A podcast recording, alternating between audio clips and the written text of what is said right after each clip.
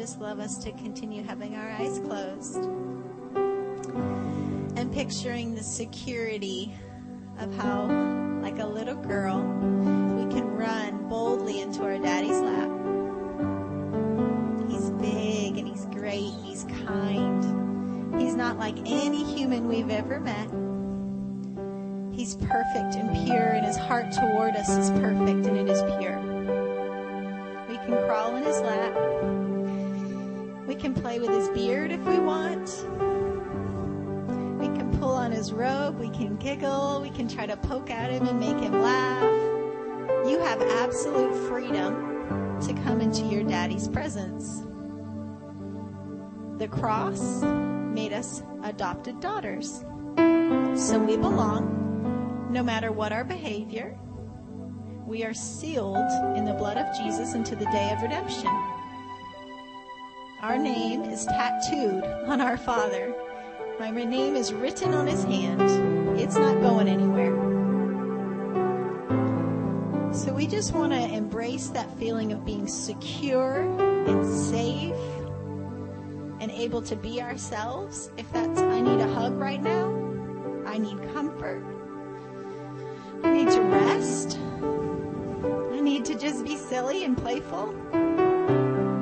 Whatever your need is, your perfect Father delights to meet that need. You never earn it, you never deserve it. He's just daddy.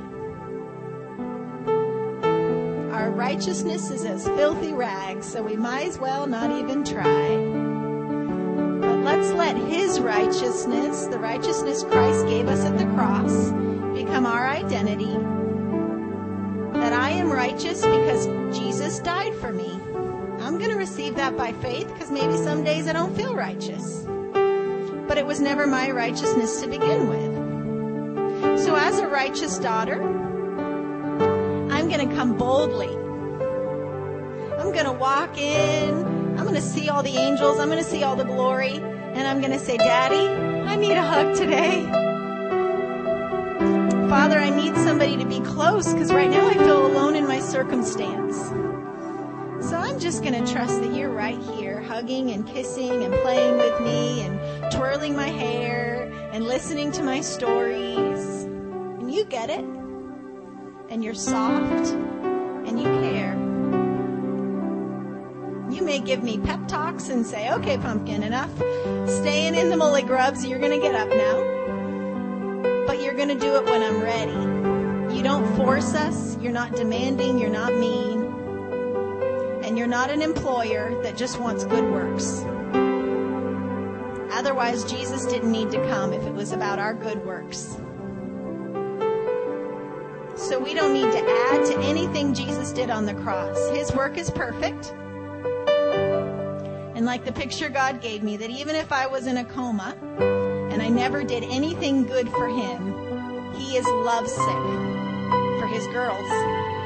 We don't earn it. We don't deserve it. We don't do anything to make him go, oh, now she's, now she's good enough. That's a lie from the enemy and it's based on a performance based approval. So if we need to come out of agreement with approval based approval, let's do that in our hearts real quick. Hey, Papa Bear, I think I need to come out of agreement with some stuff. And I need to come into agreement that you like me, you love me, you enjoy me, and you delight in me. Just because I'm your daughter. And that whole adopted into the family, that's permanent. I've had a blood transfusion. It's no longer I who live, but Christ Jesus who lives in me. My DNA is now in Christ. So it's even an upgrade from adoption because now I'm in his bloodline. That's pretty secure. My dad's not going anywhere. He's not letting us go. He's got our back. And even when, like the Israelites, they have the water of you know, the river before them and they have the enemy coming from Egypt behind and they feel like they're walled in. And many times we feel like before me is a rock and behind me is a hard place. I don't have anywhere to turn. Oh my gosh, Lord, where are you? Well, he was also in that glory cloud, right? In one of the versions in the Old Testament, it talks about how his fire was bringing light to the camp of the Israelites and it was bringing darkness to the Egyptians.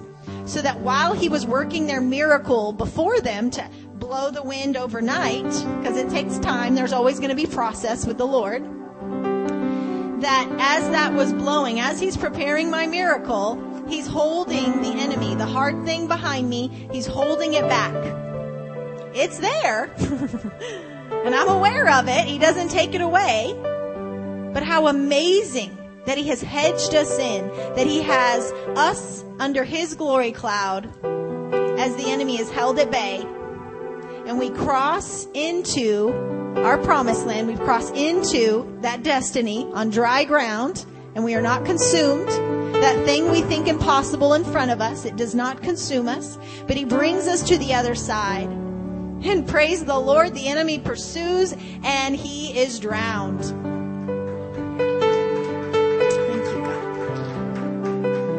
So whatever you feel like is hounding you, whatever you feel like you, that nagging thing you can't get rid of, whatever addiction, whatever mindset, whatever thought, whatever relationship, whatever, whatever, whatever. God has such a plan that even in the tight spot where it feels like I'm between a hard place and a rock, that even there He's preparing a miracle. Just be faithful. Trust in His goodness and walk forward because he's holding back a whole bunch of stuff that we're not even aware of that could have overtaken us. So just wait on that miracle, believing something sparkly and fabulous will happen. I just haven't seen it yet. So we live in the eternal yet of maybe not right now, God, but yet. And that's where hope is birthed. But I can't have hope in the midst of a trial, a storm, and all that stuff if I don't have trust. So if it's based on me being able to hang on to God, I'm going to get tired. I'm going to get weak. I'm not going to be able to do it. But if it's based on God holding me, oh, it's a lot more secure. Oh, that's a fabulous feeling. And I just grab onto that pinky that he's wrapping that arm around me. Because his hand is much bigger. We can only probably get a tiny bit of him, but he's securely holding us. And so I'd love for you to repeat after me. Daddy, you're holding me. You've got this. And you've got me. I am secure in Christ. I am stable. You've got me. No matter what's behind, and no matter what's in my future, you are the God who walks with me through it. And you clear the path before I even get there. And sometimes it feels like I'm putting my water in the rush, my foot in the rushing waters.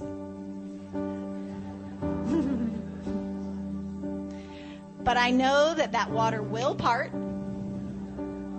And at the right time, the kingdom of God will be advanced. And I'll get to see the right arm of the Lord do mighty things. In my life, in my family's life, my children's life, my church, my city, my neighborhood, my nation, and whatever nation God sends me to next. He's got a big right arm. And my God is strong. And He will take care of me. No matter what. Until the day of my death,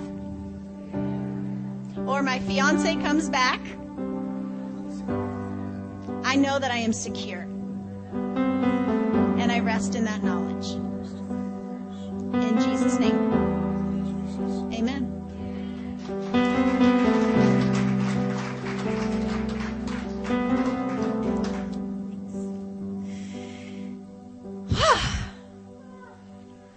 So we know as a psychologist that I cannot give anything that I have not first received. Right? So we've covered that ground. So one of the things that we see a lot is if I'm trying to give something to others or to myself and I haven't received it. So kind of that same ground that we've covered of I sure need to learn how to receive certain things from God first. So when we were singing that song about I'll never let you go, that's awesome. But I can't love him. I can't not let him go if I don't first know that he's doing it for me. Right? So I need to know that I know that I know that he's doing it. So kind of like if I didn't have a very good relationship with Debbie, and she's putting this conference on and I'm just kind of like a guest and you know, if I was kind of unsure what she felt about me, I'm going to be a lot more uncomfortable, right? I'm going to be like, "Hey, how are you doing?" you know? And truthfully, at the beginning, even though I do know Debbie, I was like, I don't want her to see that I'm insecure because I want her to have, you know, to be proud and to be glad that she picked me to speak, you know, like, don't let her know your insecurities and all that stuff. But my mom's on a prayer team with her. So, of course, she tells her. There goes my facade of professional. So if I have that insecure, unstable, there's a lot more of me that's going to hide, right? I'm going to put on a different, uh, yeah, I've got this. We're good. A lot more of that. As opposed to if Debbie's just like, oh, you've got this, I believe in you, I'm so proud of you, you can do it, you know, which she has been doing, which praise the Lord for this woman that she has.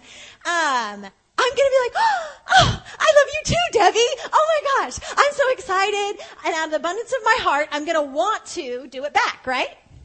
Because in the context of relationship, I can't help but smile and get giddy and get happy and excited as well. And I want to praise her. I want to validate her. I want to point out, well, you guys look at all the amazing things she's done. Because she did it first, right? That's what God does. Is he's like, I've got you. I've got you. You're secure in me. I'm the lover of your soul. I vote for you. I'm cheering you on. I really do think that there's a cheering section in heaven and they have like pom poms and they're like, yay, you can do it. Let's go for it, guys. He's so crazy about us. He's good and he's gentle and he's kind and he's so faithful. And if I know he's cheering me on, I'm going to act like, huh, I love you too. Like, let's do this together. Like, I'm so confident. I'm so jazzed. Like, yeah, Lord, you're so exciting. And I love being with you too. As opposed to, if I don't know how God feels about me, if I think maybe he likes me today because I did my quiet time, or he doesn't really like me tomorrow because maybe I had that cigarette that I wasn't supposed to have, or maybe I, you know, had whatever that I wasn't supposed to do, whatever. Now I'm not so secure, and now I kind of want to, I kind of want to a little bit pull back and kind of show the good side of me, right? I want to show the parts that he's going to like.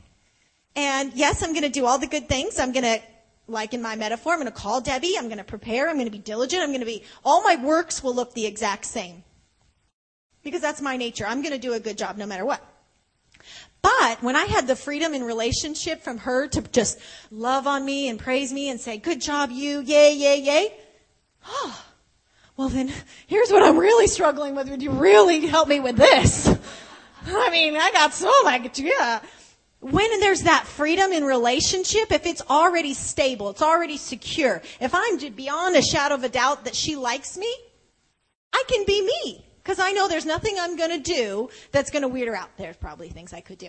But with God, He already is convinced that He likes me, that He likes me, that He likes me. He likes you, that He likes you, that He likes you. Because that's how a dad is. We don't get disinherited and disowned. Maybe in this life with natural parents, but not with our heavenly dad, right? I mean, he's pretty serious about that whole saved in the day of redemption, you know, Holy Spirit, I got my engagement ring. By the way, when the Lord did that, I literally now feel an engagement ring always on this finger. So as somebody who's never been married, and that's a desire of my heart, it is the coolest thing whenever I do something, I sense the presence of the presence of the Lord on this finger. Like I just feel like I'm married. And people tell me all the time, they're like, oh, so how long you been married? Blah, blah, blah, blah, blah, because you have a demeanor of somebody who feels like they're married. I'm not. I've never been. I, my longest relationship, let's not even go there. Like, so actually, I have a secure stability of knowing who I am as a woman, as a daughter, as a beloved, as a favorite one. And the Lord gives me a physical reminder after that time in Hawaii when I, I went through a ceremony with the Lord, just he and I, where it just felt like I married him. And I don't think that means I'm not going to get married in the natural, but it does mean that he's my first love. He's my first husband. He's always the one I go to first. So it doesn't mean we, you know, leave our husbands or anything, but that we stay in our secure, stable relationship with our first love, fullness. Then my husband, my boyfriend, my friends, all those people, their abundance, ah, because I'm secure and I'm stable and I feel good all the time. You know, I have my bumpy days, of course. But that's when I know how to get back into alignment much faster than I used to when I would stay down forever. And then my mindset would agree with it. So then it would be self-sabotaging and then I'd go back into old behaviors and things to make myself feel well. Right? So as we're daughters, my encouragement to you is anytime you hear something that's like, I love you. I'll never let you go. God, I've got your back. Or you feel this warm, lovey feeling. Believe first that it's coming from Him first because we can't give unless we've received. So I need to welcome that in. Beth Moore is one of my faves, and she says that every time she's like, Oh, God, I just love you. God, I just love you. And she said the Lord spoke to her and said, Stop saying that. Say, I love you back. Because He spoke it first. We cannot give to Him anything He has not given first. So if I feel a lovey feeling to him, it's like, oh, I love you back. You love me. Ah, pretty sunset. Ah, thank you for that gift. You love me. I love you too. It's easier to give and to receive when I'm already full. And I'm not trying to do my Bible study or my good thing, you know, on an empty love tank. But I need to be full when I come to the Lord. And so I'm like, okay, God, I receive. You know, sometimes I'll lay on the floor, sometimes I'll drive, and I'll just let worship music play over me. And that's part of me just filling myself back up. And then I'll change the words so that it's Him singing to me because I know I can't give Him what I haven't received first. Right? I'm not that great. I mean, He's God and I'm this little vessel. And so I'm always needing to come to Him hungry. Those who hunger and thirst for righteousness shall be filled. So if I'm full and I'm like, okay, well, I'll do this for you, Lord, and, you know, I'll have my quiet time and I'll do my Bible study, I'll check all this off. That's nice. That's great. But you miss some relationship components on the way. Wouldn't it be sweet if first I'm like, ah, you really love me. You really get me. You think my quirks are adorable, even when other people think they're crazy. He thinks we're so cute. And he's charmed by us. He delights in us. How precious of the Lord to think all these things about us. And out of the abundance, again, I can't help but give it back. Because my heart is so lovesick. And so my hope is that in psychology, we would call this a secure attachment style. So the first night, we talked about our God image and our relationship with God and all of that. And how my God image, how I view that image I have of God, is going to determine how I approach Him. Is he nice and good and kind of stern? Um, is he approachable? Is he not approachable? Is God like kind of moody and you can't read him and you don't know if you're coming or going with him? That's going to all depend how you're going to approach him. Do I need to kind of like hang back? I'm not sure what he thinks about me. So like with Debbie, I'm going to be like, yeah, I've got this together. Don't worry, you know, and I'm just going to perform and I'm going to do a really good job so Debbie doesn't get concerned or worried. Or like how my prayer as a little girl of, don't worry, God, I've got this. Don't worry. I've got this. That shows a distorted God image. If I've got this, I don't need a savior. Why did I stop needing a savior at the day of salvation? I'm pretty sure I'm going to need him every day as he's taking me from glory to glory. I don't not need him the rest of my life. I have an absolute need and dependence every day because every day he takes me on a new mountain, a new impossible, a new Goliath, a new thing that I'm like, Lord. And then you throw in hormones. I mean, so unfair. Right? It's really unfair. And so you just talk to him about it and you be in relationship with the lover of your soul who's like, I get it. you know, Jesus maybe didn't have the hormone parts like we do, but somehow he is aware of every affliction that we've gone through. At the cross, he bore everything we would ever go through, every loneliness, every rejection, every abandonment, every disappointment, every Judas person who's just betrayed us for no good reason. When you've loved somebody to death and you did all the right things and they still kiss you on the cheek and betray you. He didn't deserve that, right? But he's a man who's very, very aware as he's interceding for us right now with the Father, going, Yeah, I get that. I so get that. That hurts. Yeah. And he validates. So we can go to him and be like, I'm insecure. I'm sad. She hurt my feelings. God, here's a loneliness that I'd love you to meet. I can come with so much boldness because I already know he likes me. I'm already secure in the relationship. So I get to bring all of me to him. These chambers, I don't need those anymore to kind of hide the uncute parts of me. So part of what this metaphor is to represent is how women, a lot of times we have very tidy, pretty, clean, you know, we dress nice, we take care of everything, in our world everything is very, you know, but behind, we have all kinds of junk that we don't want to address and we don't want to go there. So let's ignore that. Let's not go there. Uh-uh. That's fine. That time, Lord, back then, yeah, let's not go there, shall we? I don't want to talk about all that, dredge it up. And he's like, love bug, that is an area I would love to pour out my love. I'd love to give you even a new perspective on that. Because maybe, like we've said before, maybe that's part of your destiny. Maybe that's an area of overcoming. Whatever abuse, addiction, sadness, depression, you know, anything that as a human we go through, he's like, sweet pea, if you'll open that area to me, I'm not only going to heal it, I'm now going to redeem it. And you're going to take captives back from the enemy. Because it's not always just about us, right? He's in love with us, he's crazy about us, but we're also marching forward. We're taking territory. So if the enemy can get me so self-absorbed of, yeah, well, I don't really have worth and, you know, I mean, gosh, I'm, I keep messing up. I'm such a screw up and blah, blah, blah. My eyesight is here. I'm not advancing the kingdom at all.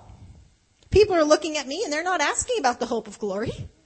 They're going, oh gosh, you need a little help, you know?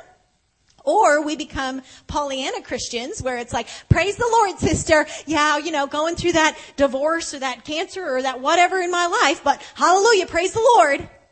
That doesn't please God either. He's very authentic. Jesus was very real with the 12.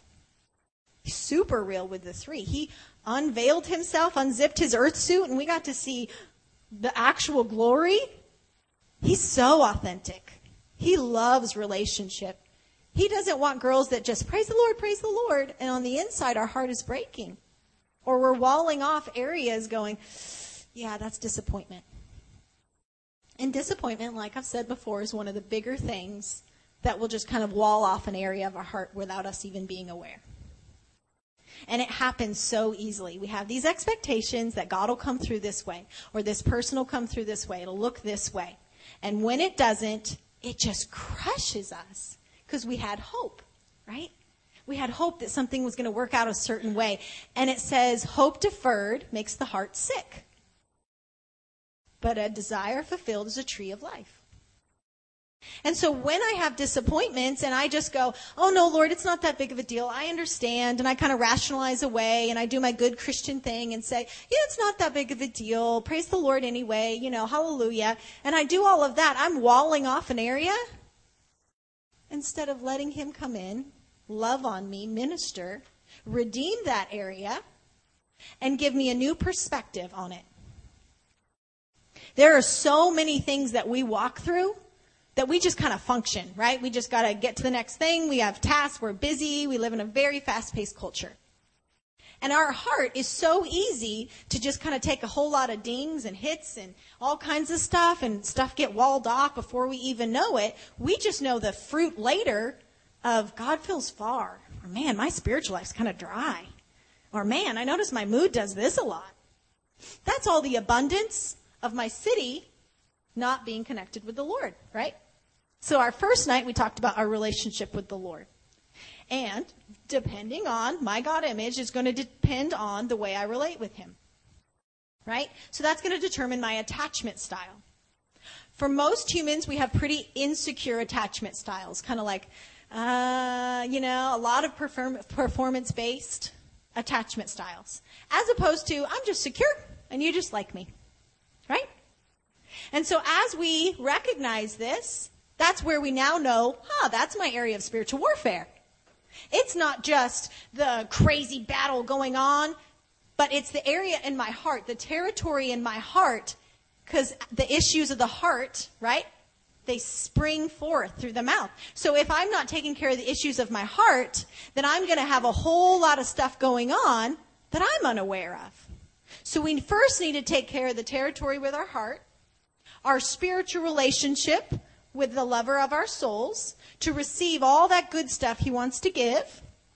So then we can start being sisters who treat ourselves how daddy treats us. I can't help but be nice to myself because that's what I hear him being all the time.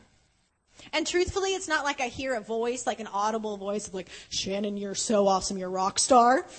I don't hear that, but I have a feeling. And so with my inner, my narrative, I come into agreement with it and I use Shannan language because he talks to me in ways that I get it. Right? Just like parables, Jesus would apply it to a culture that they get it. He's very contextual, and he knows in my personality that I have liberty to use my narrative to believe that feeling that I have is that secure attachment. And so I use my inner voice and I go, Shannan, God loves you. God's proud of you. And there's days where it doesn't feel like it. There's days where my life is hard as anything. And I go through a lot of hard stuff. I'm smiling and cute right now, but my life is not always cutesy cutesy, right? And so those are the days that now I go march and I say, it is written that I am the beloved of Christ, that you think I'm awesome. On those days, that's where it's warfare. I'm fighting over the territory of my heart because that's my city. That's my stewardship. And if I don't take care of my heart, the enemy's like, well, thank you. I appreciate that, you know? And I would really like to kick him in the teeth. So I'm going to take as many people healed, sanctified, praising the Lord, on fire, redeemed, and living in abundance so that they take a whole bunch so that we can get back at him. That's the best form of revenge. It's not just get him. It's like, okay, you've done that. All right, I'm getting souls over here. You see that? You see that, buddy? so our relationship with the Lord is going to determine my relationship with self. Now, out of the way I treat myself, I'm going to now relate with other people. And so that's my all the around me people. My enemies, my friends, my strangers, the people that I'm just tolerating. No, I'm just kidding. Um, that was a joke.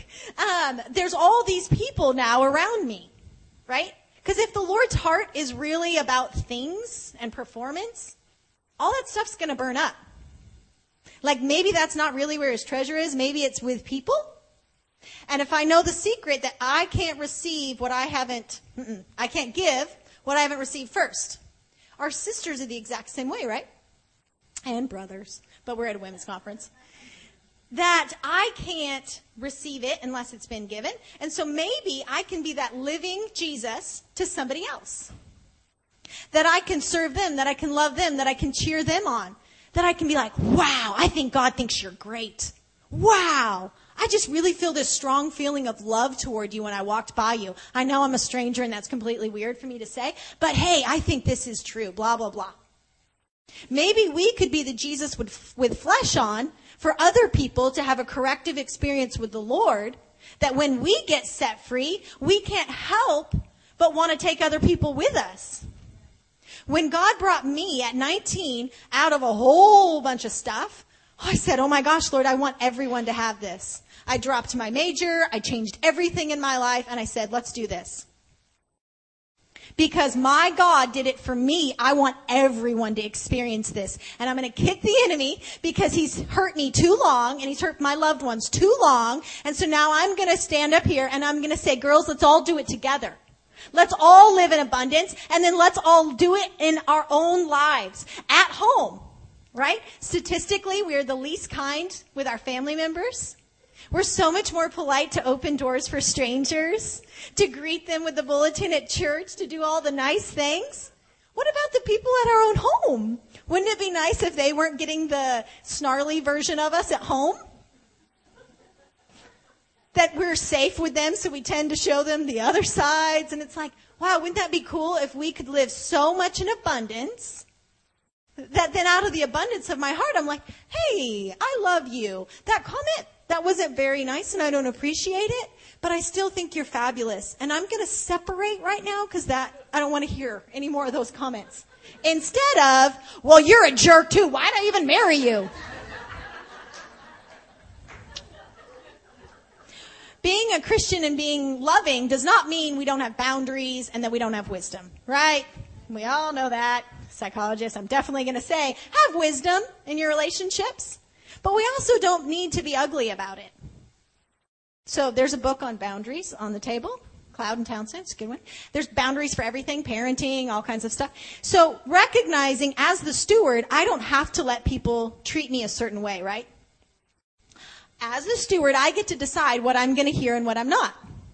So a good boundary that they help us in that book is, okay, well, if you're going to continue to talk like that, I'm going to leave the room because I'm not going to, you know, participate in this conversation. I'm not going to listen to this. But if you'd like to change the topic, I'd love to stay and us continue to chat. The other person has the choice. I'm not telling them what to do. I'm not stepping into control. I'm not manipulating anybody. I'm just saying, hey, as the steward of my city, I don't want my city getting filled with a whole bunch of stuff that's not good for it. If I'm now working on my God image that I'm loved, that I'm beautiful, I'm precious, I'm important, if that's my stance in spiritual warfare right now where I believe the truth God says about me and I listen to somebody who just pours filth into me, that's going to be muddy waters, right? I'm going to be hearing a whole bunch of conflicting things and it's going to be so much harder to receive the next time God wants to give it. It doesn't mean we do anything rash, but it does mean that we start praying, we start seeking God, and then we start reading resources, we talk to people. One of the best things the enemy does is to isolate. And we praise the Lord, praise the Lord, but then we never talk to anybody about a lot of stuff that we're dealing with. And that is a very sly tactic, right? Because it's very easy to pick off the isolated, the one by themselves. So there's a lot of shame if we've gone through abuse, or we have spouses who are doing certain things, or my kids are doing certain things because you're going to judge me as a mom, or as a wife, or as a whatever. If I've got all that stuff going on, I sure should come into agreement with some godly people who are going to give me wise counsel, who are going to love me, who are going to pray for me. If while I was preparing for this conference, I really did encounter a lot of warfare. I mean, even in my dreams, I mean, it was just like a lot, a lot, a lot of stuff was going on, right? If I didn't open up and say, hey guys, I need prayer, my life would have been so much harder than it needed to be. And people would wake up and call or text and be like, hey, just want you to know, I'm praying for you. Oh, and there'd be this peace. So that whole thing about let's have a perfect image and let's not tell people or it's dishonoring to talk about stuff in our home life. That's a lie and it's a way to keep us isolated, away from prayer, away from support, away from encouragement, and people who may have a word of wisdom to help encourage us with some practical insight. It doesn't mean we broadcast it and we say, well, I'm just married to a pig of a man anyway. That's not what that looks like, obviously. We can still be ladies. But we pray into, God, who are my board of directors? Who are the people in my life, my safe harbor, that I can chat with, that I know will keep my confidence, that will not necessarily be judging or thinking bad of the person. But it is not wise for any of us to ever isolate. Right? Because if I'm a body of Christ, if I'm just a pinky, it's going to be real hard to get me anywhere, right? I need to link arms with some people that can help me. So even, I hear this a lot, as Christians, it's like a shame to go to counseling because it's like, oh, God should be enough. Jesus should be enough. Oh my gosh, if you just had faith more, if you just prayed harder, if you were just more, another Bible study, whew. How many Bible studies have we had and we haven't gotten victory in that area? God's also given us practical wisdom where we start going, okay, Lord, if I keep hitting the same wall, maybe I need to open my net of other options. That may be girlfriends, that might be counsel at church, that might be going to counseling, that might be whatever a thousand options. But if I just isolate and I keep it to myself and I have this shame thing of like, oh, if somebody know that, then they'll judge me, they'll judge him. Oh my gosh, I don't want that. You know, he's a respected person. And the sad thing is, is in my office, I see a lot of people in ministry that are so broken. And I think people in ministry, just like all of us, like, they have a real call in their life, but they're also not Jesus, right? So if they don't deal with their own stuff, those are open doors, right? And we have enough examples of people who passionately love Jesus. But those open doors, if not dealt with, and I let that creep in, and I let that creep in, before I know it, that's going to consume my city. They said even with um, the guy, the big, is it Ted Haggard? Something like that. They said that he, his church knew about it for a full year and didn't intervene in the activities. They didn't have him sit down. So that means, at a young man, you back up his story, if certain little things in our city aren't dealt with, remember that compassionate God, not the mad God? The compassionate God's going, Lovey, that's not good for you. That's going to lead to destruction. If we don't deal with it now, it's only getting harder later. You have a call on your life. You have natural gifts and natural talents. You have anointing. You're going to do great things. But if we don't close some of those doors, I have legal access where the enemy has permission to mess with me. And now, when it's public, and everybody can see it's the delight of the enemy to be able to make another laughing stock out of somebody who genuinely does love the Lord. And I 100% believe that man loves the Lord. It's not a lack of love, but it is a stewardship issue. He said he had those struggles for years, never dealt with, right? And then his inner circle of people that knew about it, they didn't love him enough to say, brother, we need to have you sit down right now. You need to work through this. You need to go through a process. So now all the secular world, the media gets to laugh and point and dismiss every good thing he ever did, which were awesome. The man's an incredible man. That doesn't change with the fact that he sinned. All of us sin, right? We all better not throw the first stone because he's done great things for the kingdom of God. We honor him. We respect the work that the evangelists and the pastors and preachers and the people that have gone before us, what they've done.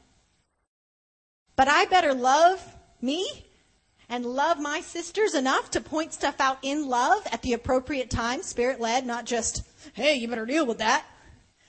But in love, go, hey, sweetie, I'm not sure if you're aware, but sometimes there's a critical tone to your voice. I'm not sure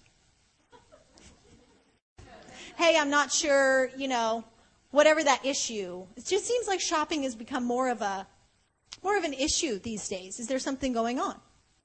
If unchecked, well, she could get a crazy credit card, you know, and now she can't pay her bills. And now, with a whole bunch of bill collectors chasing her, she's stressed out, anxious, worried.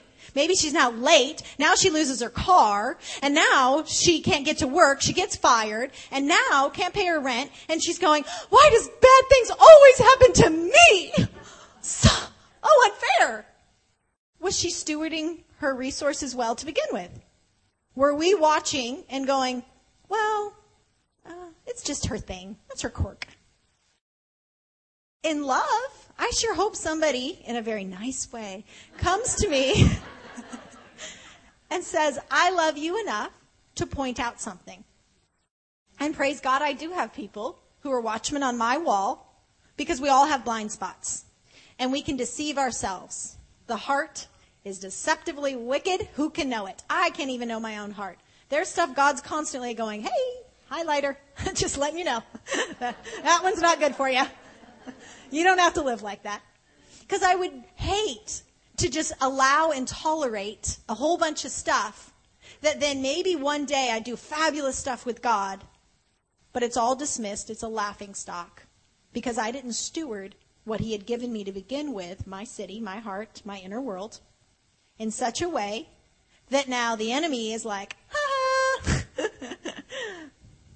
I don't want that. And I don't want it for any of us. Because God has a call and a destiny, and his gifts are without repentance. Meaning, when you were born, he said, talent, gift, yours, it's yours. Even the unsaved have gifts. Right? It's talents, it's stuff that's put at birth. We all have a propensity towards something. So you'll see people with great influence probably have a great call on their life that maybe they didn't use for the Lord. Because I can do whatever I want, right? That's stewardship. He's standing at the door knocking. He's like, I'd love to help with that. I'm right here. I have a gift basket to help in this season. But I'm like, nah, I got this. I don't need to prepare. I mean, I don't need to spend time with the Lord. For the most part, when they've interviewed a lot of people who've fallen in ministry, a lot of times they said their gift and their talent was so good, they didn't really need to spend time with the Lord that much. It was just kind of like, let's just do this. Yeah, I got this. I'm good. That's a little bit of pride. Because I don't got this. In my good grammar right there. I sure want to keep that door open.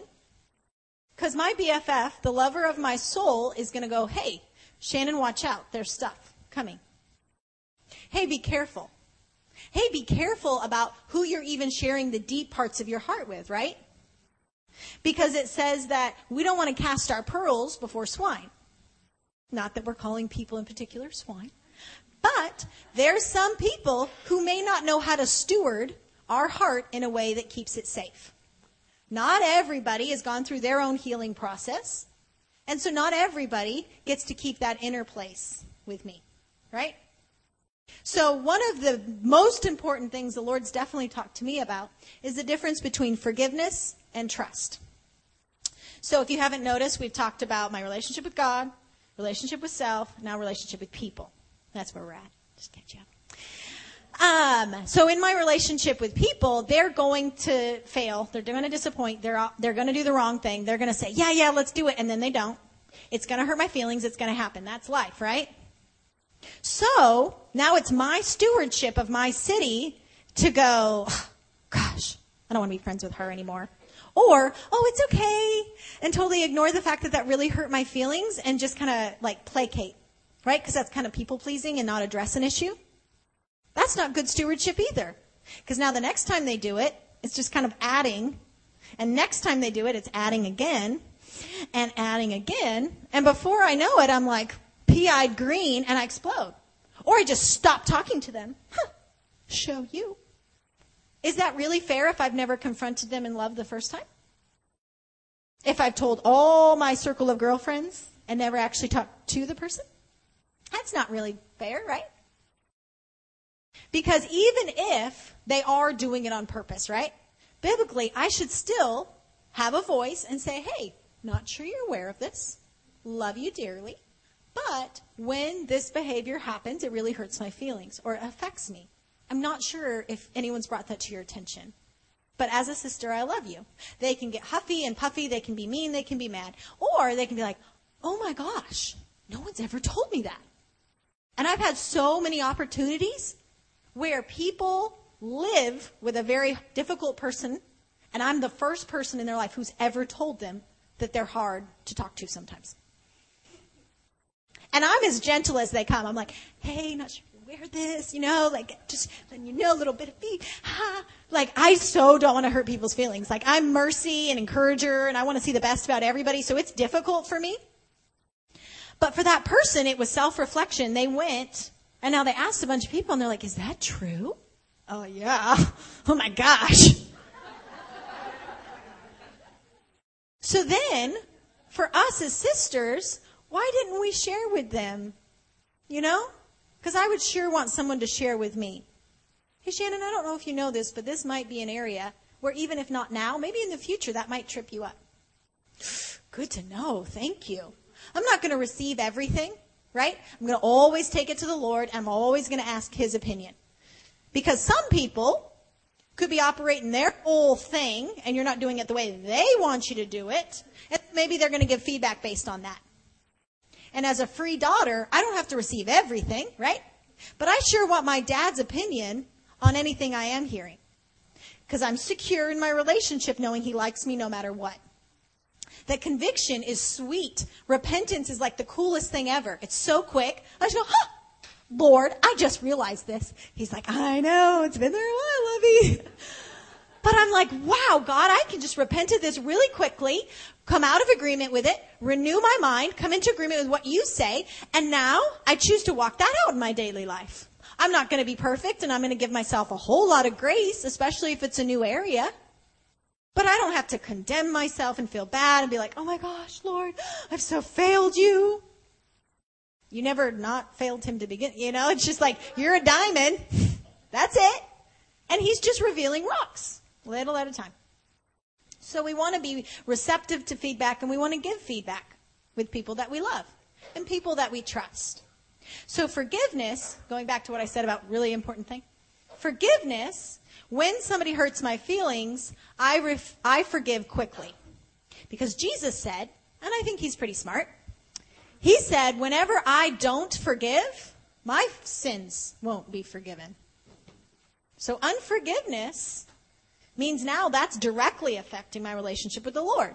My whole relationship with God is based on the fact that I'm forgiven. So if I'm not now receiving forgiveness, that's going to be a pretty dry place. That's going to be a rough place for me. And I can say, well, I'm right. They shouldn't have done it. It was wrong. I can say that all day and I can feel really good about that. But I'm still having a legal access point where the enemy is like, ha ha, thank you. Appreciate it. And then I'm the one that suffers. They hurt me to begin with. And now my life gets flipped upside down because I'm inviting torment, right? Jesus said that the unmerciful servant who'd been forgiven so much, who then to the one who had just a small debt wouldn't forgive him, is now handed over to the tormentor till he could hand, till he could pay off his debt. So that means I've now legally given permission for torment in my life. I was abused, I was neglected, I was hurt, I was abandoned, I was whatever, and now I get torment? So don't want that. Right?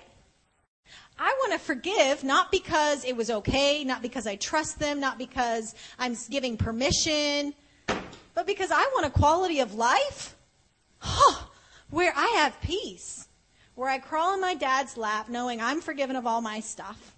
I'm in right relationship with him, and I receive comfort. I receive nurturance. I receive validation. I receive the fact that he's like, you're right, that's not okay. And I'm sad that you're sad. I'm hurt that you're hurt. I'm angry that you're angry, and I'm with you.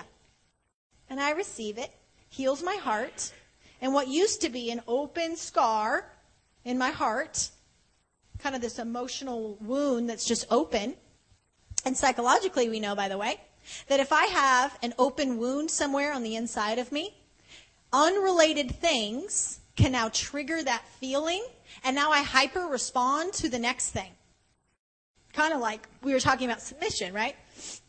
If submission and authority and all those things have been used poorly in my past, even of no fault of my own, but now because that's an open wound, it's unhealed, every time somebody even remotely gets near that authority place in my life, or I'm really easy and sensitive to be wary.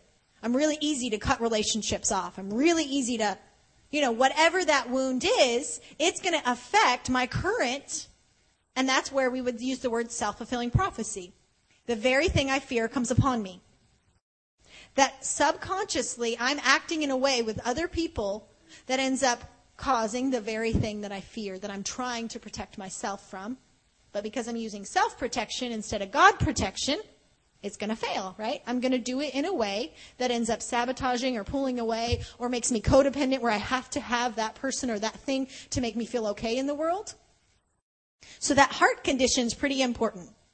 Forgiveness in of itself is one of the biggest things that I do with people. Lots of other stuff. But there's even things we can forgive the Lord. We have unforgiveness to the Lord all the time and don't even realize it. Some of those disappointments, some of those things, God, you know, I put years into this business. God, I put years into this ministry, this call. I put, you know, I poured myself. I, where are you? I thought this was you. What's going on? If I don't go to him with that heart and let him heal and minister and bring his healing salve, that's an open wound. And my heart doesn't feel safe with him because the next time I'm supposed to risk, the next time I'm supposed to put my foot in the Jordan River, the next time whatever happens, I want to pull back. It doesn't feel safe. You didn't have my back last time.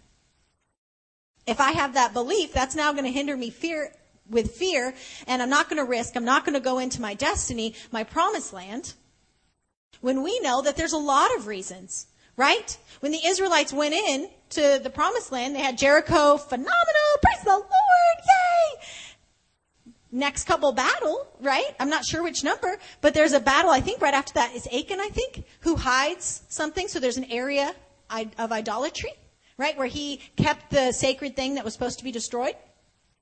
So if we use Israel as a metaphor for our own heart, that means maybe I'm like, yeah, yeah, yeah, but maybe there's one part of me back here that's going, mm, little disobedience here is not going to affect anything. Little bit of holding back, little idolatry, little manipulation, no biggie. Maybe my life doesn't go as well the next go around, the next fight. I can get mad at God all day long. But it's only affecting me. It's only walling off my city, cutting me off from the lover of my soul who's going to keep me full, who's going to give me guidance on how to move forward. I'm going to be like, whoa, not so sure you're safe, not sure you have my back.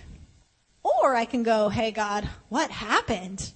Lord, that was disappointing. That hurt my feelings. I'm angry at you. I have sadness. God, I'm so disappointed. What happened? And I can bring all of that to Him as the perfect therapist, and he totally gets it. He listens.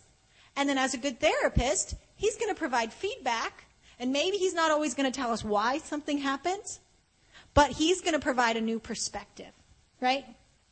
So when I was little, told you that I was molested, right? So in my early years of college, that had never been dealt with. It was one of those memories that was repressed for me.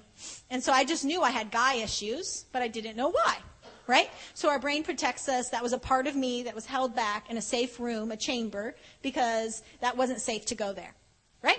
So now I'm with a bunch of girlfriends and we're praying and, um, and the one girl who's praying over everybody, she pointed to my friend and she's like, Oh, I just see this picture of you as this little girl and you're in white and you're beautiful and you're just dancing and you just look so free. And I just feel like the Lord really loves you. And the girl was just like, Oh, that's so sweet. Thanks so much starts prophesying over me. And she's like, I see you hiding. I see you as a scared little girl and you're hiding. And people aren't seeing the real you. You're back there somewhere and there's these chambers, you know? I'm hidden. I'm in a safe place of Shannan self protection without even knowing it. I didn't even remember it. God revealed it through a process. And so what the Lord did is he took that little hiding girl and he brought light where there was darkness, and where there's light, darkness cannot abide there within. So he started chasing away a whole bunch of dark things. But when they asked me, Shannan, what view of what view do you have now that that memory has come back? The first view I had is uh, the act was happening, and behind me was um, Jesus, and he was just standing there, apathetic. And he's like, "Yeah, it's happening. That's cool. Whatever. Not my business." They're like, okay, well, that's a distorted God image. So when the Lord showed that, it's, oh my gosh, subconsciously, that was my view, that God was, maybe he's there, but he doesn't have my back. He's not going to protect me. Bad things are going to happen, but he's not going to intervene. No wonder it was a real hard relationship and there was a lot of disconnect, and my heart didn't feel connected with his, right? The second image, so I repented of that. I said, I come out of agreement with the lie that God is apathetic or distant or there but not really concerned. All of those things. I came out of agreement with it, and so that image went, went away. Now I have an image that Jesus is like, yeah, get her. She deserves it. She's bad. She's no good. Blah, blah, blah. And they're like, okay. Distorted God image. Not accurate. That means subconsciously somewhere I was perceiving that God was mad at me, disappointed, and judging me, going, yeah, she does deserve bad things. I mean, have you seen her? Like, she's done really bad things. So, I had to come out of agreement with those lies. I come out of agreement with the fact that God's judging me. He's mad at me. He's, you know, a judge or distant or whatever, blah, blah, blah. And that night, I didn't get another image. And it was like, well, then Jesus, what's the truth? You know, you're there, but where were you? What was it actually looking like? The following Sunday, I'm worshiping and I'm in worship and I'm just loving the Lord, doing my thing. And all of a sudden I have this incredible vision and I mean, it was just like real. And I'm in worship and it's just this very real picture. And I feel like what I saw was Jesus is back and his flesh was being ripped off with the cat o' nine tails, and he was being ripped that by his stripes I'm healed. And he said, That's where I was. By his stripes we are healed. I'm not always going to have the answers to every question I ask him. He's not always going to justify or defend himself or say stuff. You know, he gets to be sovereign. He's God. But he did come through in a way that made me love the cross a whole lot more. Because the cross is where I got freedom. And I was able to say, God, you've forgiven me of so much that I can't help but forgive others. I can't help but operate out of the place of my God is good. I don't understand the bad things. They shouldn't happen.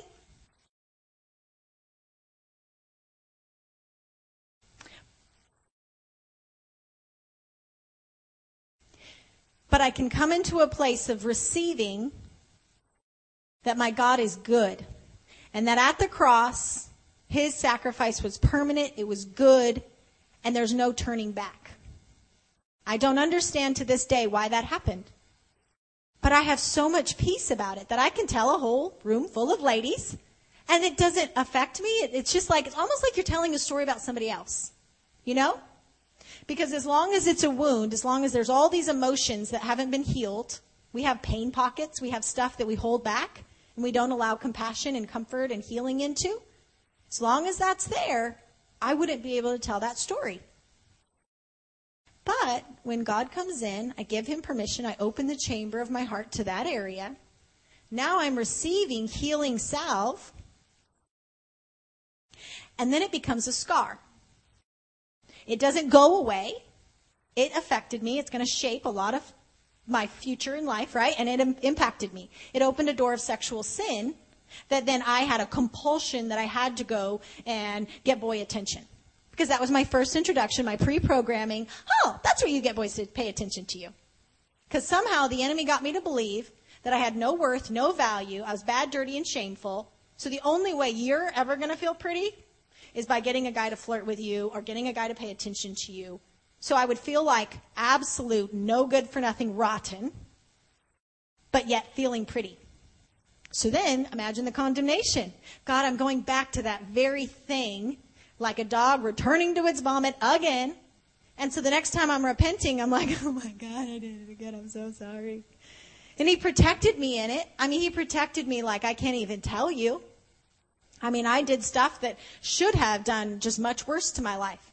But he continued to hold back and protect, even in the midst of the worst and I don't even have a pre-conversion story. Like I don't get to say, oh, this happened, this happened, and then Jesus came into my life and now I'm good. I knew Jesus since I was five. Like I always loved him, always loved him, and I'm blatantly sinning, going back to the same vomit again and again and again. And I loved him. I loved the Lord, but there was an open door that I had no idea about. And that door, some people would call it a sexual sin, sexual immorality. That door had been opened not by choice of me, but it had been open in my city. So I come out of agreement with sexual immorality and that door of sexual whatever. I do not give you permission to influence me or my generational line anymore in Jesus' name. Jesus, I thank you for closing that door. That is not mine to carry. And every time the enemy tries to bring something back, I get my righteous anger and I go, it is written. Here's what God says. I am pure. I am virginal. I am innocent. And He likes me just the way I am. I don't deserve it. I don't earn it. He's just nice and kind and good. And He sees us in the worst of our worst of our worst. And He loves and he loves and he loves and he gets it and he understands and he's not mad and he's not distant. He's not punishing. He's not saying, because you did that thing, I'm taking away all the good stuff in your life. Bad things are going to happen. You deserve that. Not at all. My God is so faithful that he not only redeems that area of my life, I mean, I feel like innocent. Like I feel like a little girl. God has so redeemed my innocence that it's like, it's a scar. Right? It's not an open wound. It's not an issue I struggle with. Everything that I've shared this weekend, it's like, those are scars. those are old things. It's like, oh man, praise the Lord, He can have it. And I've told Him a thousand times, I'm like, Lord, you can have everything. I will be naked and ashamed because I want every woman to be free and I'm going to do it first. I'm going to do transparency because you've delivered me. And how beautiful that Jesus walks around with the scar on his hand all the time. That where he was pierced for my transgressions, where he bled to give me my wine so I could be his fiance, he now calls me pure and spotless without wrinkle or blemish. And that's truth, not my feelings. There was a long time I felt dirty, bad, and ooh, I need to hide, all these things. But when he looks and he sees me, he sees the scar where the cross is enough. And I agree. so no matter what red letter scar or red letter you think you have around your neck, whatever thing we think is so bad, our small version of the cross is our first problem. The cross is the coolest thing that's ever happened. Jesus is the most amazing, extravagant lover, pursuer of our hearts. And he can take somebody with absolutely the worst self-esteem on the planet, self-hatred, all the stuff I've shared and more, let's be honest, and then turn me into somebody who likes me. I never could have said that sentence. Never. Uh-uh. No. I wanted to be someone else. And I grew up wanting to be an actress because in my head I'm like, oh, then I get to be somebody else. I want to be someone else. And I will do anything I can to be someone else because I don't like me. Now it's like I like me. And if that starts to kind of waver, then I start speaking from the Lord to myself. Shannan, you're my favorite. You're my love bug. I love you. You're sealed. You're beautiful. You're new. You're precious. I say that you're my bride. I'm waiting with anticipation for our wedding day. So, irrespective of what the enemy makes me feel, it's my agreement with that feeling, or it's me shutting that door to that old feeling and going, but it is written. Because one of the things the enemy did with Jesus is he said, if you're the Son of God, right? He hid his identity. If you're the Son of God, you know, prove it. Who do you think you are? Right? We hear that in our head all the time. If you're a child of God, if you're a Christian, if you're this, this, and this. Our identity is always being attacked by the enemy.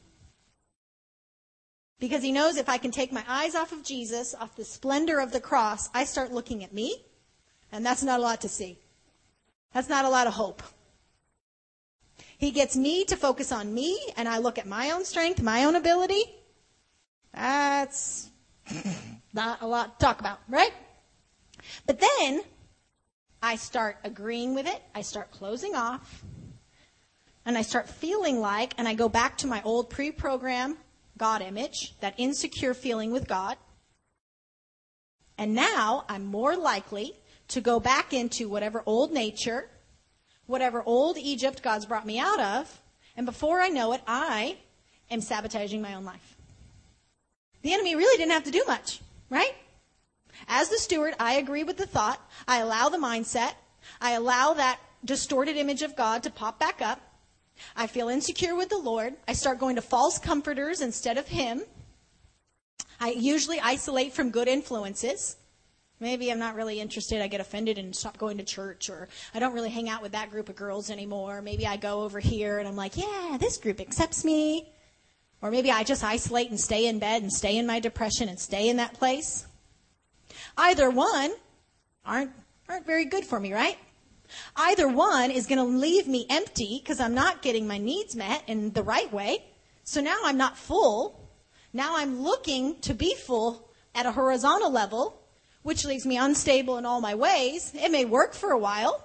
I see it all the time where people are like, I'm having my delayed adolescence. I don't want to be married anymore. I'm going to go clubbing now. I don't want this life anymore. I don't want these kids crawling on me. I got married too young. I don't want this life. I see it all the time. And they're Christians. So that tells you, back up a whole bunch of stuff. This person who loved the Lord, And I genuinely believe believe they really love the Lord. But maybe whole bunch of stuff backward here, real small, started with a thought, with a mindset, with a disconnect and a pulling away of my heart, not getting my needs met here, and before I know it, I'm back looking at a horizontal level. Your brain is trained to help you get your needs met. So back here in the dopamine region, the very thought of doing something that's going to make me feel better or feel good, it releases neurochemicals in my brain at the thought of it. That produces a drive. So now it's like a drive to do it. So people who are like, mmm, Krispy Kreme. Yeah, let's have Krispy Kreme. drive. Now I have a drive toward a behavior. Ooh, boy paying attention to me. Mmm, drive. And that's all without my conscious thought. It's now released a drive toward an old behavior because my brain is now recognizing I'm not getting my needs met. I need to start kicking in and making sure I get something. Right? So that's a good clue whenever I have a drive or a compulsion towards something. Hey, Lord, what would you like to say about this? Before I make that decision, let's have a little conference call. Let's chat about that decision. Let's get back in our rational brain. And let's maybe back up and see what thought, what heart issue, what wall, what door, what God image, what disconnect has happened. That before I get all the way down there and I'm leaving my kids and I get fired from a job I've been at for 10 years, I leave an amazing husband, I have a yuppie, cute, adorable family, I leave everything and I'm living in a shanty apartment. Before I do that, maybe I'd come back here and I'd say, Lord, what do you say about me? Lord, who are you? What's the truth? What doors do I need to now take authority to start shutting and no longer listening to that broken tape? What doors of comfort do I need to open and receive the, bis- the gift basket that you'd love to give me? Way before all that stuff, we always look at the behavior, right? You know, the Old Testament is like, don't, you know, have adultery, don't murder, don't kill, don't steal, don't, you know, don't do all those things. Jesus is like, I'm stepping it up, guys. If you do it in your heart, you've already done it, right? So something about with our heart, that's, that's way before I ever do that behavior. Even with self-harm and a whole bunch of other stuff, people what's called habituate, which is they think about it to the point that they no longer elicit the feeling of fear or scared or whatever. So you've now trained your brain to start thinking, oh, that's a good idea. Instead of a natural survival going, oh, bad. No, I don't want anything to hurt me. You can actually train your brain in such a way, if we just continue to think the same thoughts, that now it, it ends up being a weird comfort. Depression has often been described as like a false comforter. Like it's something I go to because it gets me. It's like, yeah. Like the little self pity party where, yeah, yeah, my life is bad. It is rotten. I am going to dwell on this. Yeah, I'm going to focus on how bad it is. And that feels like a really good idea. There's a false comfort to that, right? Because I'm getting validation. I feel like it's rotten, and now I have that feeling that it is rotten, and it validates my feeling. I'm getting comfort. Instead of, hey, dad, I'm feeling really lonely. I feel like my life is just in the toilet right now. I really need your help. You're so sweet, and I appreciate you understanding and validating and getting it. Very different than the praise the Lord, praise the Lord, don't worry, not a big deal, whatever, where I don't receive any comfort. All this stuff just stays down here, a whole bunch of open doors, access points that I'm subconsciously not even aware of. And before I know it, I'm kind of inching toward a path where God's like, you don't have to go that way, sweet pea. I love you. That's not going to change. But your destiny, your abundant life, the fullness, the things and the miracles and the exciting things I want you to do and share with you, you don't, you don't have to go that way. You can because I love you and I'm going to be with you. But that's not the road that I picked for you. We don't have to live that way. We can step back as the steward of our life. We can assess how am I doing? Am I doing self care? Am I getting a good group of people who love the Lord in my life? Am I getting good influences in my life? Am I surrounding myself with what the culture says and then trying to spiritually fight that battle, but I'm still filling my eye gate or my ear gate with contrary stuff? Am I staying in something that God's like, that's not the season for that? There's no grace over that choice right now. Am I staying in disobedience and rebellion of I'll do it my own way? Obviously, God, you don't care about the desires of my heart. So I'm just marrying him anyway. Or do I go, Lord, irrespective of how it feels, irrespective of the tight place that I'm in, the rock and the hard place, Lord, I trust that it's on the docket of heaven. You know the desires of my heart. You know the disappointments. You know this is another hard fall, God. But I trust that you will turn it together for good. When I come into that place, trust causes all those neurochemicals in the brain to release warm and fuzzy, nice, good things into my body. There's reassurance, just like what a parent would do with a little kid, where they crawl on their lap, and that little kid feels like, huh, it's going to be okay. Little kids don't have to know how, right? We drive them places and their little heads can't even see above the dashboard. And they're like, they just believe. It's just going to be okay because mom said it is. It just is. My dad's just going to do it and he will do it and I don't know how. Me doing this whole conference. I've not used my PowerPoints that were like my safety net whole time. And I felt like the Lord was like, Shannan, this is your act of faith that you're going to open your mouth and you're going to believe me to back you up. So I can rely on my safety net. Not sin, no big deal. God would not be mad. But He has greater. If I'll step into that place of trust, if I'll risk that place with Him of being like, okay, Lord, we're leading worship. I don't know what to say again. How's that going to work?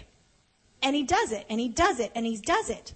If we would come into that place of secure attachment with Him, I feel secure, I feel trust, and we make those steps, those risks. We walk into our destiny, and all of heaven is cheering. And they're going, Yay, I knew you could do it. Yay, sweetheart, you're my favorite. You're doing great.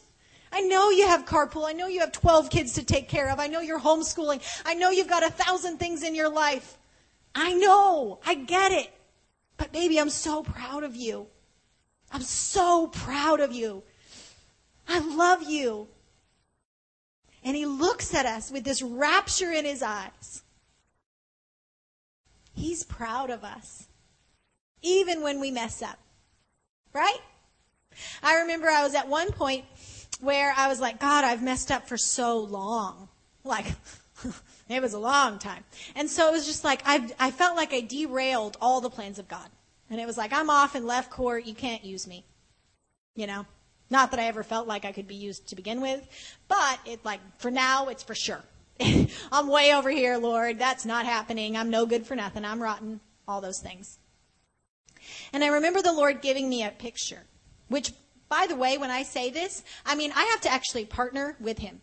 Like, I partner, my self talk partners with what God says. There's not this burning bush in my head where it's like, thus saith the Lord. You know?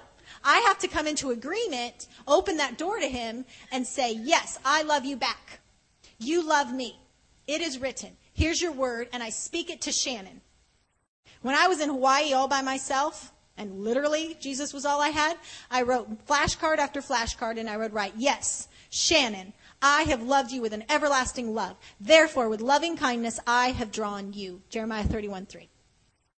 So I would put me in it and that's that declaration of faith. That's that boldness. That's coming to the throne with boldness. When I don't feel like I deserve it, when I haven't done anything good, I haven't impressed the Lord, I'm just this random girl.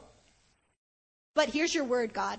And I'm going to take you at your word. And I believe that's his love language. And he responds very quickly. My life shifted so quickly.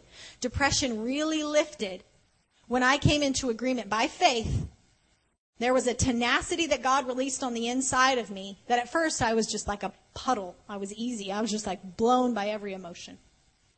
That then there's a tenacity that He releases where it's like, I'm done. I don't want to camp out there. I don't want to live there anymore. No more. I don't have to live like that. No matter what my feelings say, no matter what people have told me, no matter what identity I thought I had, whatever sin, The cross is enough, and so here's your word. And I repeat it back to him, to me, my name in it.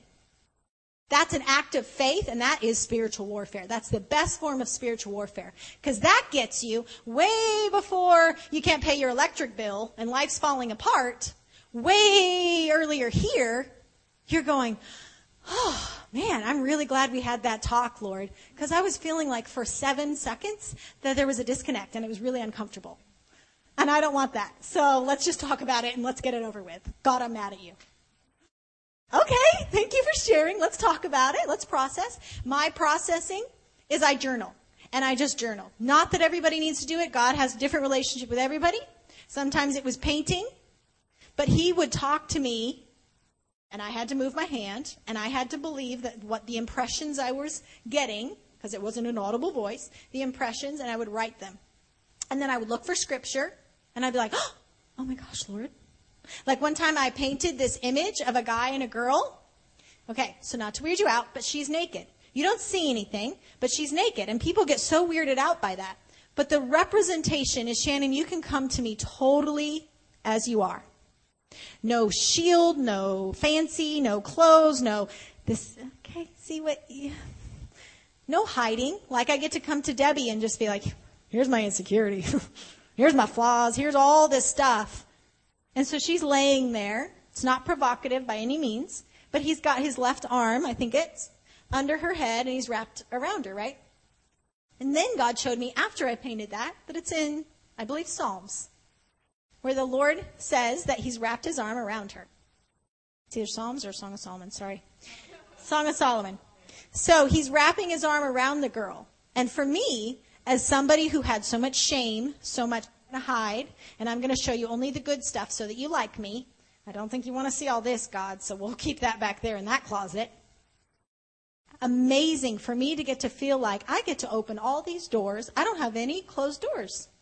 And if I do, I'm opening it the second I know about it because my lover wants to heal, restore, redeem, and now set me free so I can help set other people free. There's no shame, there's no condemnation, there's no dirtiness. It doesn't have to be this long, hard thing. I remember when God would convict me and I'd be like, oh my gosh, this is going to be so long and hard.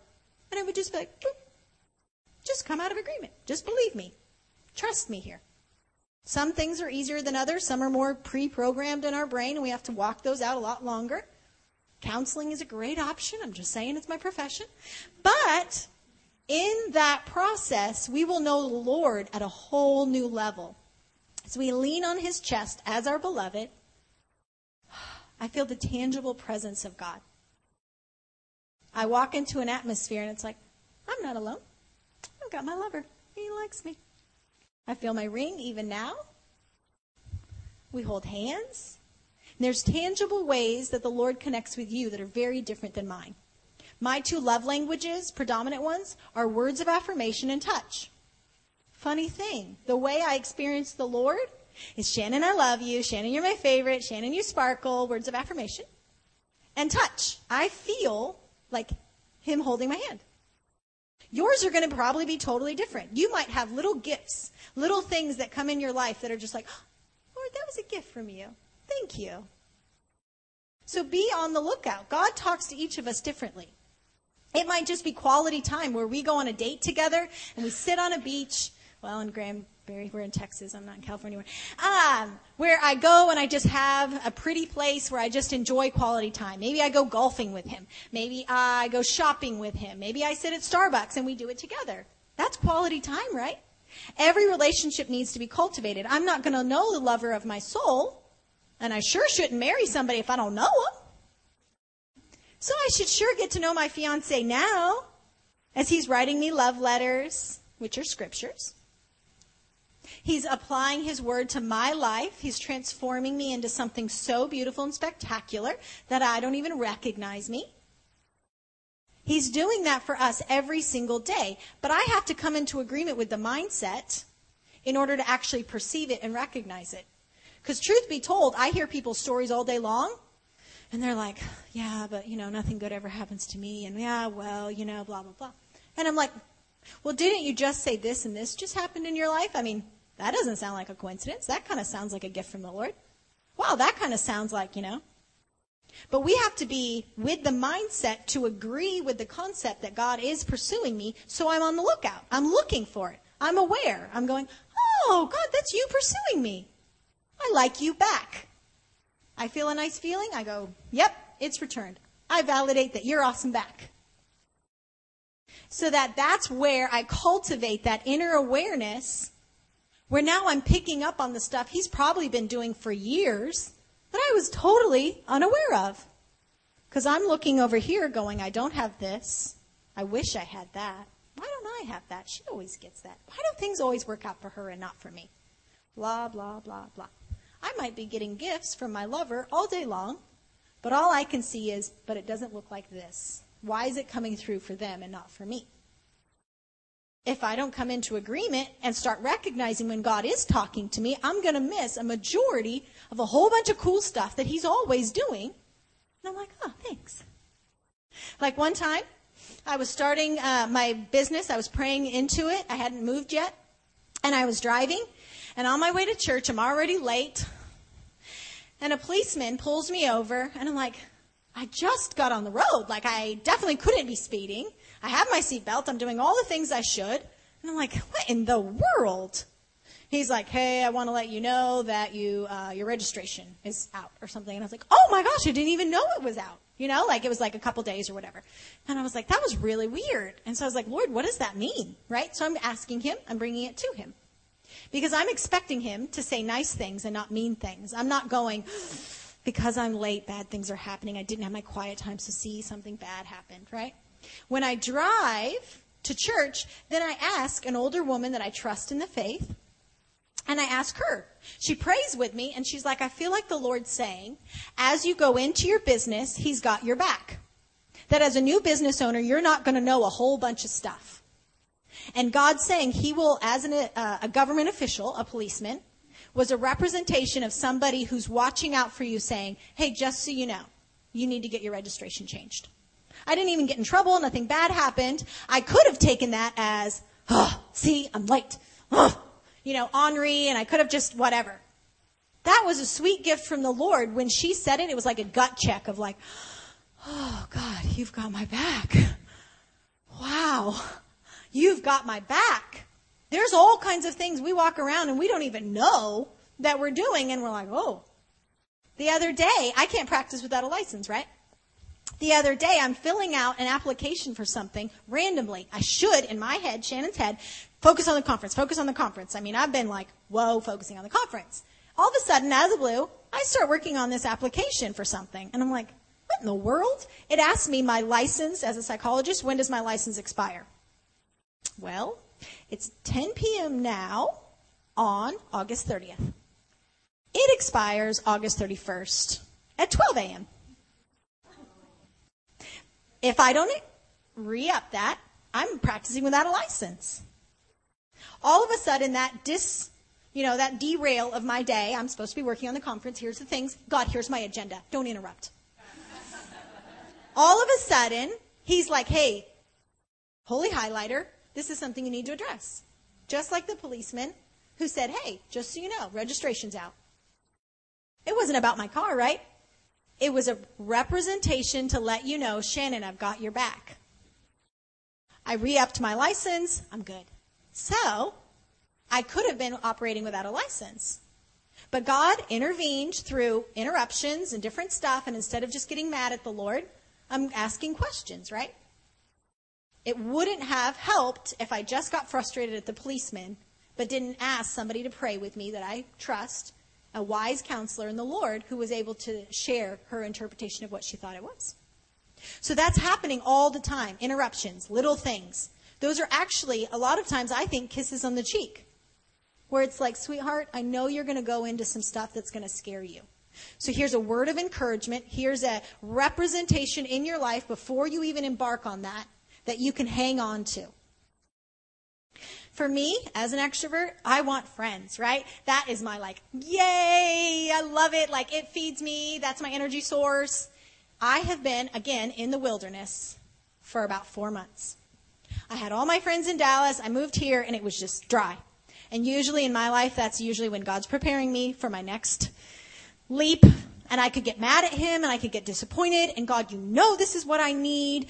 God, why are you holding out on me? Why aren't you meeting my needs? I'm trying everything. I'm going to every small group I can find. I'm doing whatever I can to meet people. And it was just nothing, nothing, nothing. If you rewind, I have a friend that I really trust in the Lord. She prays with me. And she prayed and she's like, Shannan, I feel like you're going to go through a dry season and the Lord's not going to bring community into your life until after your conference. I was like, I don't receive it. That's not from God. No! I've had enough wildernesses. And lo and behold, God told me a nice word so that I would be prepared. Because as an extrovert, I want to play with people, right? I want to do all this. I don't want to sit by myself for hours and I work. I'll do 10 hour days. I will work and work and work. So if I don't do this part now, I'm going to get up here and go, hmm? and not be prepared for my next battle, my next adventure and risk with the Lord. So recognizing the season you're in, recognizing the precursor, God might be speaking into that situation. Hey, Lord, I know I'm going to have a transition soon. What would you like to say about that? I can pray about it. I can ask other people to pray. I can look in scripture. I would say all the above safety in a multitude of counselors, right? I'm looking for the Lord to talk to me. I'm coming with a spirit of expectancy, going, my God is for me. He wants me in my promised land.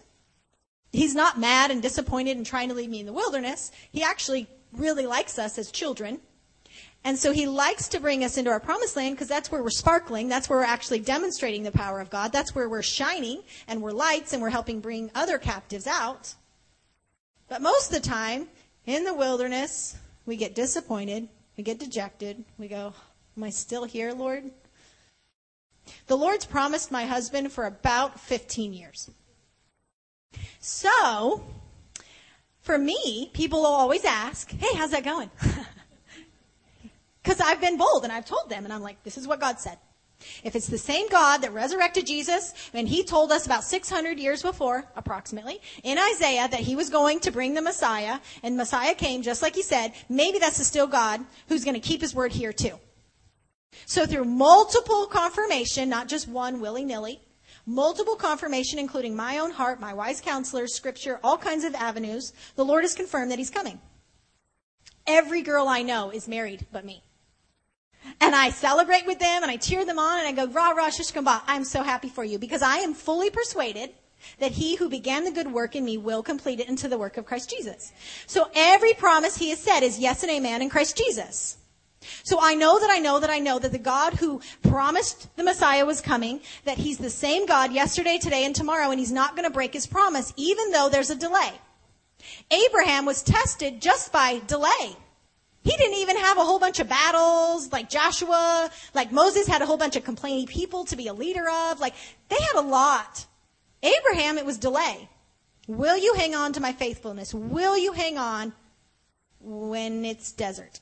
So when people ask, I'm like, well, God promises, but right now all I see is the sand of the wilderness of the waiting.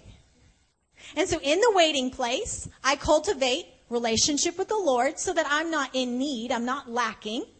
So then when people are like, oh my gosh, I want to set you up with so and so, I ask the Lord about it. I don't feel a peace about it, and I don't. You know, ideally, one day I actually will. That would be great. But I also don't want to get distracted. Because I know in this season, that's not on the agenda of heaven for this moment. Right now, my agenda has been the conference. After this, I'm going to ask him, Lord, what's my next agenda? Because I need to be in constant fellowship where every season He's giving me a word now, a rhema word, right? That in that kairos moment, I know now what I need to know. Right? That I'm not living in the yesterday or the tomorrow, that I hold on to the promise that is to come, but I'm living in today. So I'm going to cultivate my city here. I'm going to enjoy my life here. I'm going to have fun with my girlfriends. I'm going to go and travel. I'm going to go whitewater rafting in a couple weeks. I have lots of fun things. I don't have to live like a beggar or a poverty or a woe is me. God's not coming through. Oh man, why me? Everybody gets their answer, just not me. I could. God would love me. He would still be like, yeah, I love you, Shannan. You don't have to live like that. You know? I don't have to live like that. I can choose on this side to be like, Yay, God, thank you for the girlfriends you have provided this weekend. So I went through a whole bunch of wilderness and out of the blue, the Lord just brought a whole bunch of great, amazing girls. Not out of the blue, but this weekend was like the most people time I've gotten in months. What a gift from the Lord, right?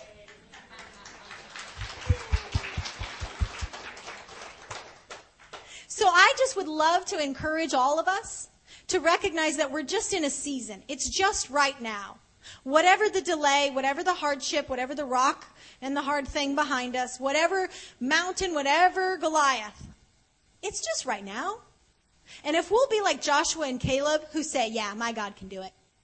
Yeah, God, I mean, God, yeah, he can do it. I don't care that they're 12 feet tall, you know? I don't care that this is whatever in my life that I can't do, sure. But you're talking about God. God can. So I'm going to bring God into the battle and I'm going to say, oh yeah, maybe I can't. Maybe intimidation is trying to make me feel small, incapable, I can't do this. But I'm going to go, but my God can. So bring it, because my God can. And that's where that warrior on the inside of us is being birthed, that we're not just pretty princesses, but we're princesses who are also in war. And we know that my God is good. He's faithful. He's trustworthy, irrespective of what right now looks like the snapshot of my life when Paul's like this temporary hardship will not even compare to the exceeding glory that we can't even fathom, hope, dream, imagine. Oh my gosh, perspective. So worth it. Hanging in there. One of the pictures God gave me, and I'll close with this. I know you guys are probably tired. But one of the pictures God gave me is that we're all at like an amusement park and there's this amazing roller coaster and it's like, oh my gosh, Shannan, I can't wait for you to ride this incredible roller coaster. It's designed just for you. It's your destiny. It's something that's going to just make you light up. It's going to be like phenomenal. so awesome.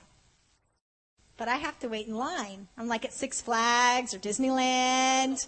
And that line is like forever. And maybe I'm that close where I can see it. You know, you're like only 20 yards away from the actual ride itself, the physical thing that you're hoping on. But now the line goes this way.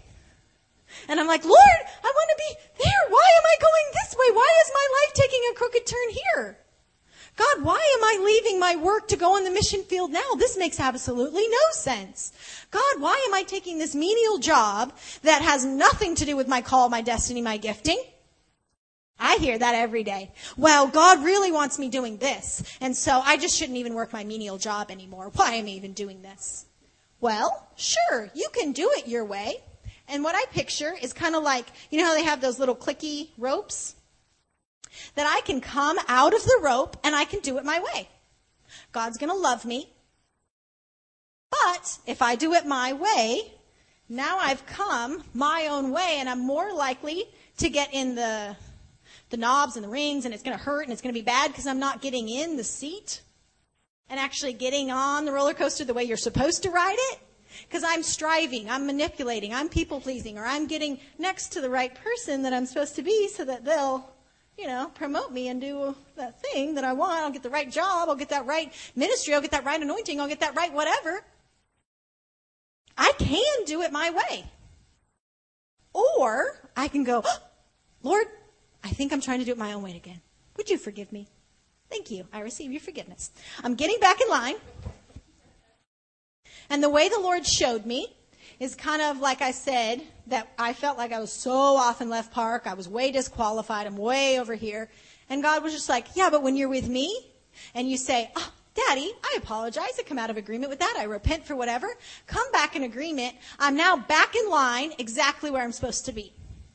He redeems, He restores like no other.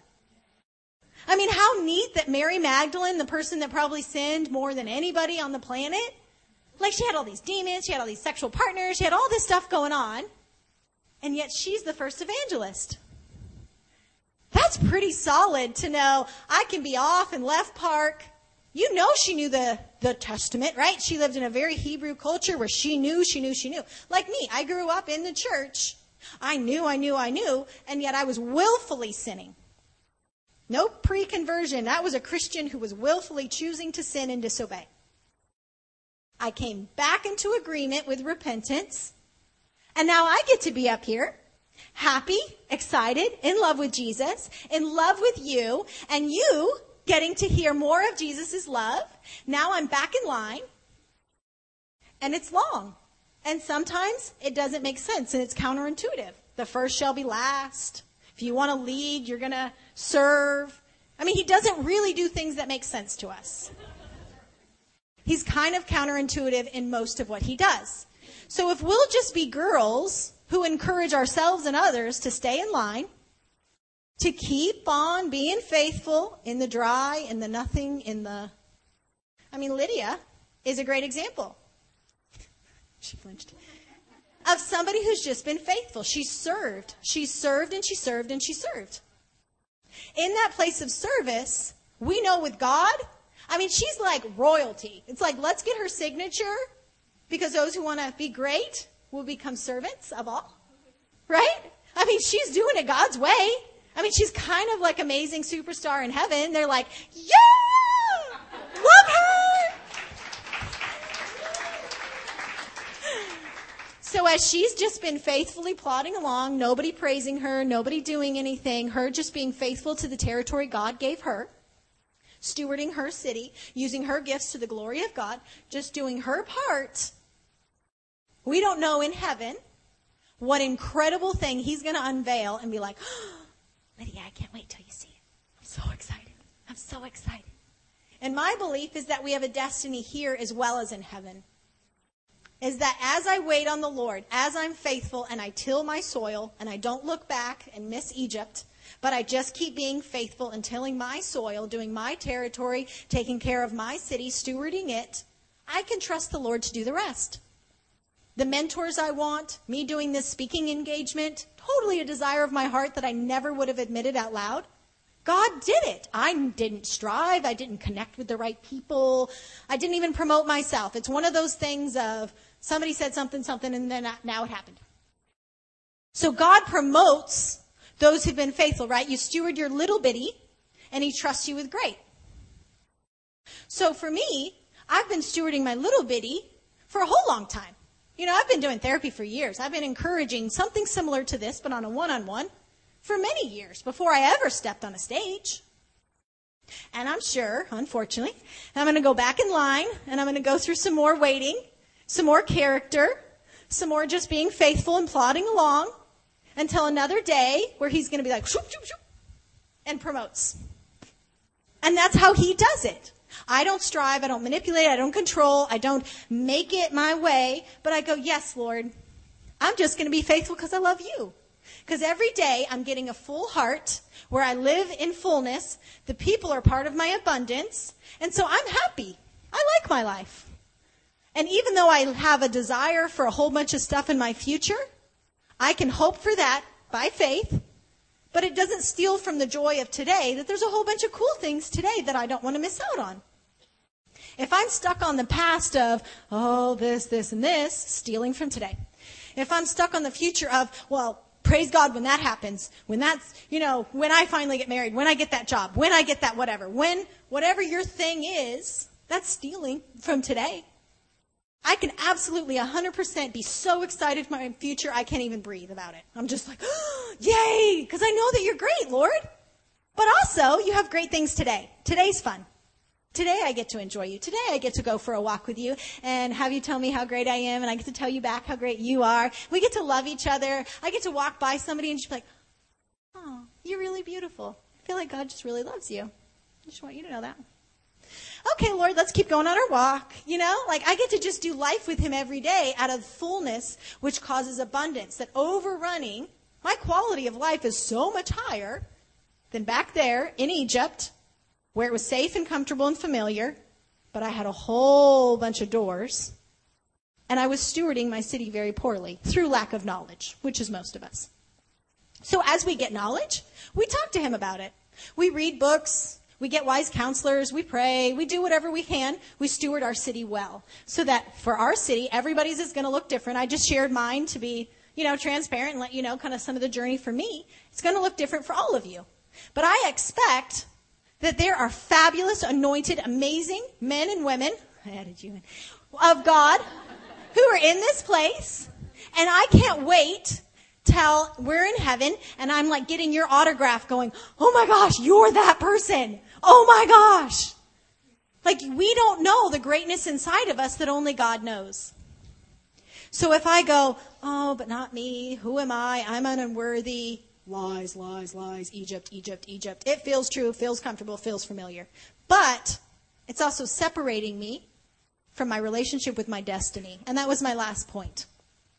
That we have relationship with God, relationship with self, relationship with others, and we have a relationship with our destiny, where I'm now destiny minded.